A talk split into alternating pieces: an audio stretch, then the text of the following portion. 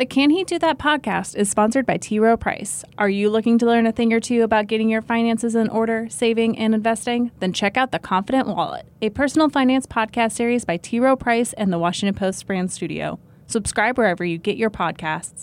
There's a lot of talk in the news this week about a guy who works in the White House. He was very successful when he was in the private sector. He's one of President Trump's senior advisors and a de facto diplomat. He's working on peace in the Middle East and some other small and very easy deals. And he also happens to be married to the president's daughter. He works for nothing, just so, you know, nobody ever reports that, but he gets zero. This guy has had a pretty tough week. Jared Kushner has been stripped, as we reported, of his top security clearance. Jared Kushner would definitely be the most high profile person to have an interim clearance. It's an abrupt change in Kushner's status that means he can no longer see the highly classified presidential daily briefing. Well, Jared's done an outstanding job. I think he's been treated very unfairly. He's a high quality person. I'm Martine Powers, and this is Can He Do That? A podcast about the powers and limitations of the American presidency. This week, we're talking about Jared Kushner, son in law to the president. The Post reported that for over a year, Kushner and several other White House staffers have only had interim security clearances. That got concern from Congress and from the president's own chief of staff, John Kelly. And Kelly announced that he would be downgrading the access of those people with interim clearances. And this week, we found out that Kushner's security access was kicked down from top secret to regular secret, which is actually a pretty significant downgrade. Then, the Post reported that foreign governments from four different countries have been secretly strategizing on how they might be able to influence or manipulate Jared. And then, the New York Times reported that Kushner's family real estate company obtained two large loans totaling more than $500 million from companies whose executives met with Kushner at the White House last year. And we want to ask a question that's been looming since the start of the Trump administration, since Jared Kushner and his wife Ivanka Trump both signed on to senior government roles. What happens when a president's own children wield influence in the White House? And how does a president weigh the pros and cons of mixing business with family? Jared and Ivanka Trump have spoken on behalf of the president at major international sessions, private and public. Jared has spoken to presidents on behalf of his father in law. Um, they absolutely have the president's trust. We wanted to talk to Carol Leonnig, an investigative reporter at The Post, because she's been reporting on some of the biggest news of the week. But before we get there, I wanted to ask a question that's a little more basic.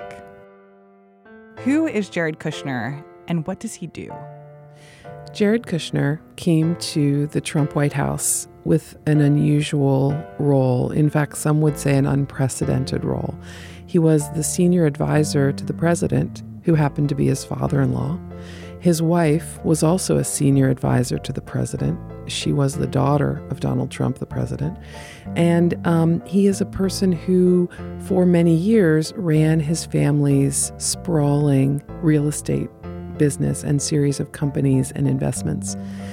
He moved to divest himself of those things, uh, but still has a keen interest because they uh, this company is his family's fortune, his family's wealth. Jared has had a very hefty portfolio involving meeting with lots and lots of foreign officials and diplomats on behalf of the U.S. government, and uh, that appears to have been very time consuming. And he's flown all over the world trying to broker Middle East peace, and also worked very closely with Mexican officials on the relationship between the U.S. and, and Mexico. What is your sense of what other folks in the administration think about this setup where members of the president's family are serving in, on his staff? I think there's a, a mixed uh, reaction. There are some people who have told me that they consider the contribution that the two um, family members make to be considerable and valuable, and that the the president really leans on them, and that is an important part of the White House. There are others who are very uncomfortable with the family relationship and the dynamic that has created. I think that we hear a lot about the relationship between the chief of staff and Jared Kushner and Ivanka Trump. What does this situation say about that relationship? I think that this lays bare how unusual the situation is to have your daughter and your son in law inside your White House as very senior aides to you. Because imagine being the chief of staff, John Kelly, and you have to tell your boss that there's a problem with your daughter or with your son in law.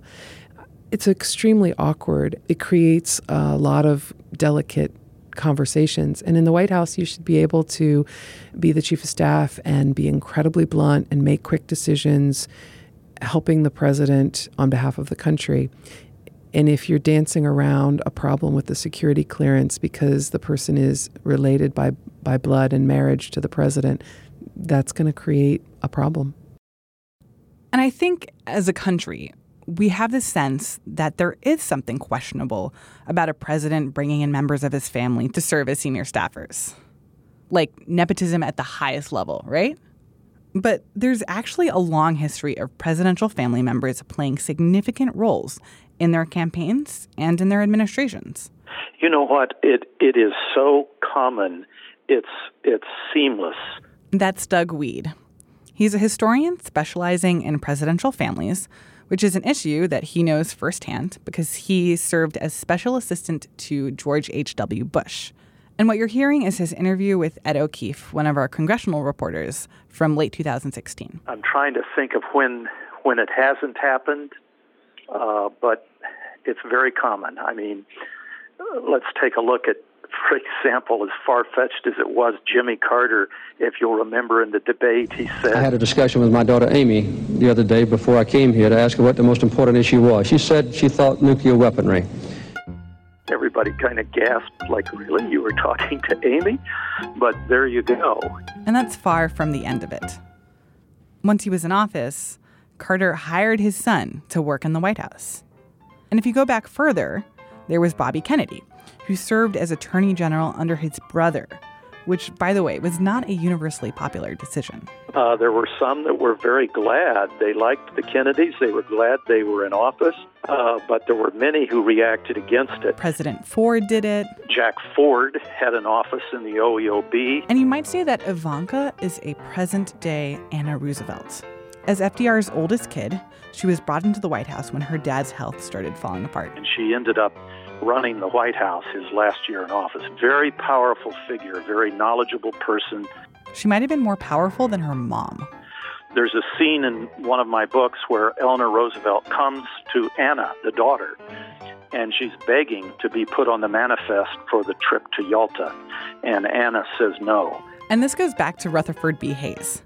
His son was chief of staff and also head bodyguard which kind of makes sense if you're taking over in the years after the Lincoln assassination. Webb Hayes carried a loaded revolver, traveled with his father everywhere he went.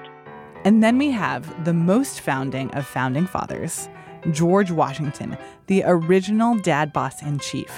His stepson Jackie was at his side for the Battle of Yorktown. Uh, Jackie was there in his tent with him on his senior staff and actually caught a communal disease and uh, and died uh, a few weeks afterwards. So there you go. Right from the beginning, children are involved. So Doug Wead has this argument. Sure, you could call it nepotism, but it's also good strategy. Like as president, it's smart to bring in a few people who aren't afraid to argue with you, people who aren't worried that if they offend you, they'd get fired you can really trust them. There's just something about uh, a son or a daughter. Uh, they're they have context. They've been with you for a long time.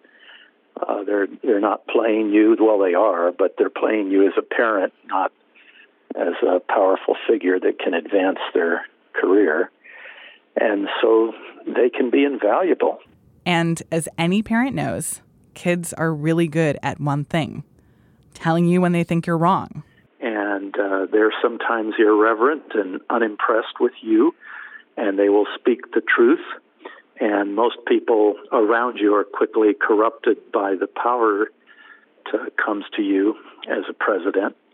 And so the opinions of children are cherished. Doug saw this firsthand when he worked on George H.W. Bush's first presidential campaign. And he worked underneath the candidate's eldest son. When George W. came in, and I was I was moved and assigned personally under George W., I realized that a son can never be fired. So it didn't matter what mistakes he made or what he did, right or wrong, he was permanent. And that uh, gave his father uh, some advantages.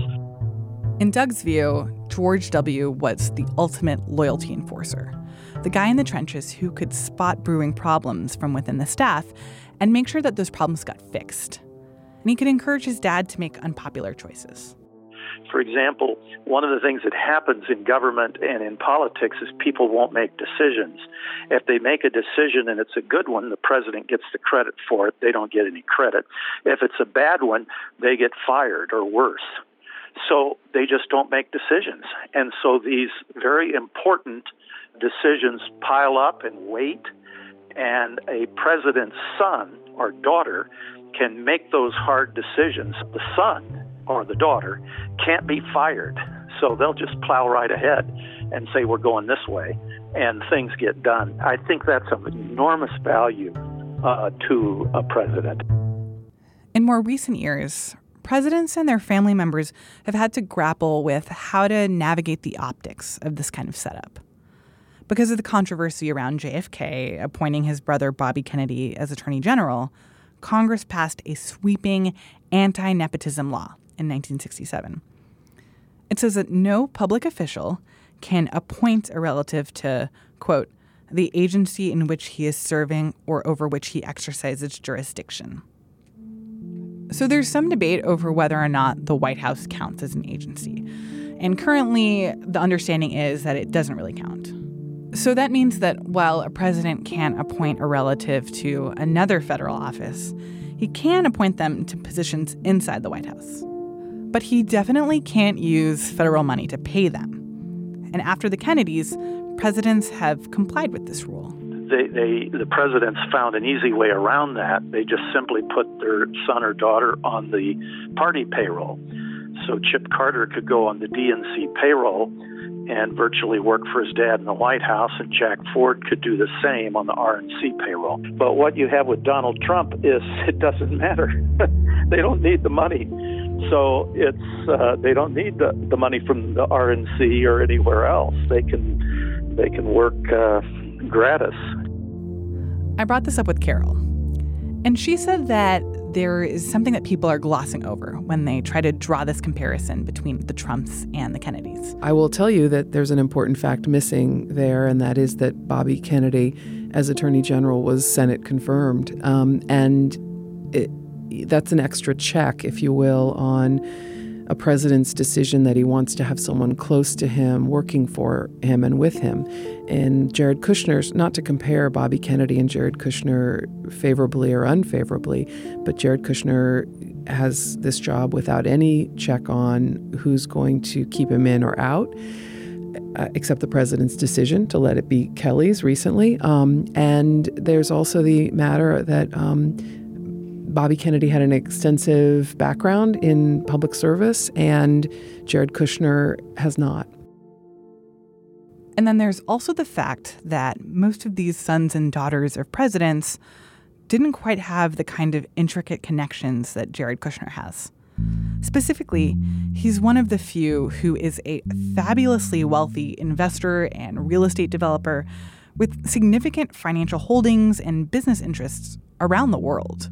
And tradition or not, there is the simple fact that 13 months after President Trump's inauguration, Jared Kushner still does not have the official okay from the federal government to hear state secrets. And that's what reporters of the Post like Carol have been slowly uncovering over the past month. This really exploded in the first week of February when um, the paper was writing about Rob Porter, a senior aide to the president as well, although far more junior than Jared Kushner, who was facing allegations uh, twofold. One, that his former wives accused him of domestic abuse and that he'd been working on an interim clearance. The Post then reported that not only was he working on interim clearance, but dozens of White House staff were. The most senior of those was Jared Kushner. The significance of this was that there haven't really been any other administrations where senior White House advisors have been without a permanent clearance for so long. There, there is one rare exception that has been cited to us of an Obama appointee who had been without one for two years but it is very, very unusual. So, when I think about security clearances for government jobs, what my brain immediately goes to is, oh, they're looking for felonies or any kind of criminal convictions, um, or they're you know looking to see if you've ever smoked pot or something like that. Is that what we're talking about here? Like, what does a security clearance or a background check for Jared Kushner look like, and who's doing it? So the FBI is in charge of doing the background investigations for the senior most staff who ha- would would be able to see top secret information, and w- what they are looking at um, are a panoply of things. One. The potential for someone to be blackmailed. That is the number one issue. The second is financial entanglements that create a conflict of interest and go to part one, the possibility you'll be blackmailed. Um, three, embarrassing information or things that could be held against you or held over your head. Also, four, are you under investigation currently? You don't have to be charged with a crime or accused of a crime publicly to be in a situation where um, the government is concerned about sharing classified information with you if you're under scrutiny for other reasons. So there's no um, you know, guilty until proven innocent standard with security clearances. Each of those things could apply for Jared Kushner. He has extensive financial entanglements. He's under scrutiny in a probe by the special counsel. Um, Bob Mueller's team has been asking witnesses all sorts of questions about his f- communications with foreign officials. And um, now, recently, we've published a story that says that foreign officials were privately discussing their ability to manipulate potentially Jared Kushner based on his financial neediness and his naivete. That report opens up a whole other slew of questions about why it's such a big deal that Jared doesn't have permanent security clearance. It's important to know, which we don't, um, precisely what these foreign officials believed and said. And what we do know is that they viewed him as susceptible, manipulable, susceptible to some sort of press by them. So, what are security clearances about? They're about are you a person of trust? Do you have the character to keep our secrets? Do, do you have a carelessness or, or care with our special information? And are you going to put the US government first? And if you're going to put something else first, it's going to be a problem. And that's why, to me, it's so interesting to know what were the foreign officials saying privately. Were they saying, "Hey, we we think we have a good way to uh, some leverage, something to work with him," or were they saying? Um, there are some specific things that we know we can get from him because we know X. So that's what we don't know. What kind of contact has Jared had with foreign governments? And what were those governments hoping to achieve? But here's what we do know Chief of Staff John Kelly was under a lot of scrutiny for his handling of domestic abuse allegations against former Staff Secretary Rob Porter. Porter had been operating on an interim security clearance. And when that came to light, Kelly announced plans to downgrade anyone working on an interim top secret clearance. They'd go from top secret to secret. Jared was one of those people. And that means he no longer has access to the country's secrets or intelligence briefings. And Jared isn't the only one who was downgraded in the process. He was one among several staffers who've been working on an interim security clearance, mostly because they failed to properly fill out disclosure forms. Is that like forgetting to write their middle name in, in the form, or it can mean a variation of things, but um, we're told that they did not disclose specific financial interests and sometimes contacts with particular people, and that which has been a problem in Jared's own disclosure history.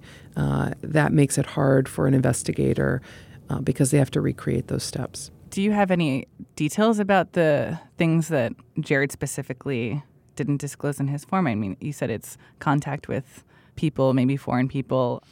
The Post has written a, a good bit about this that precedes our coverage recently of security clearances. Um, Jared, uh, in submitting his initial disclosure form about foreign contacts failed to list any foreign contacts. His lawyer said it was a mistake and that uh, it was submitted in error, and he then presented another one with a, many, many, many, many foreign contacts that he'd had in travel.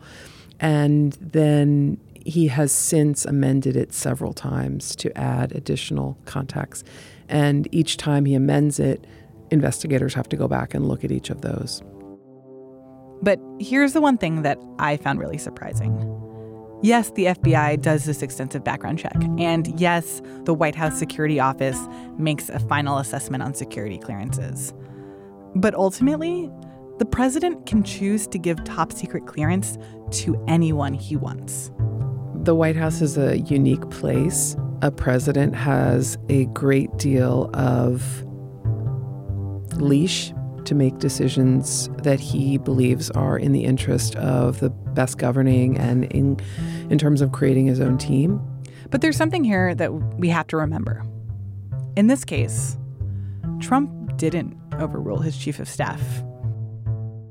He let John Kelly decide to downgrade Kushner, and he didn't stop that from happening. And, and maybe that says something about Trump and about realizing that appearances do matter. Or that while the powers of the presidency give some incredible latitudes and freedoms, in some cases, there's still something to be said for refraining from exercising those powers. The, the presidency and the White House are a unique thing, and the president has made a decision. I'm not here to say what's right or what's wrong. Some problems have arisen as a result of this choice, and the president has to ultimately be held accountable for the choices he made here of installing his family, allowing them to um, have access to top secret information without a permanent clearance.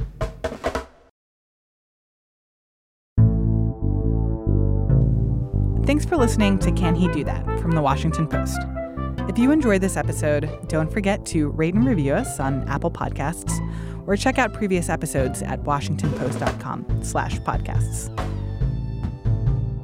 Can He Do That is produced by Carol Alderman, with design help from Kat Brudell Brooks and logo art from Lauren Boglio. Original music is by Ted Muldoon. I'm the host, Martine Powers, filling in for Allison Michaels while she's out on parental leave. Special thanks to Carol Leonnig, Ed O'Keefe, and Doug Wead for help with this episode.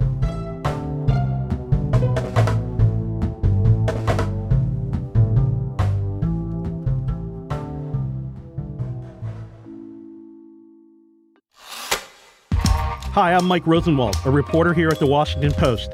I'm hosting a new daily podcast called Retropod. It's a show about the past rediscovered. Every weekday morning, we'll explore some of history's most dramatic moments. I'll introduce you to colorful characters from our past, forgotten heroes, overlooked villains, dreamers, explorers, world changers. Check it out on your Amazon Echo, Google Home, or your favorite podcast player. For instructions on how to listen, visit washingtonpost.com slash retropod. The Washington Washington Washington Post. Hi, I'm Jimmy Kimmel, and I'm here with Geoff Edgers, going to do his podcast, Edge of Fame. It's a collaboration between WBUR and the Washington Post. I've always wanted to be involved in a collaboration between WBUR and the Washington Post ever since I was a baby. Edge of Fame, before, behind, and beyond the spotlight. Subscribe to Edge of Fame wherever you get your podcasts. Brought to you by ZipRecruiter, offering technology to help you find candidates that match your job qualifications.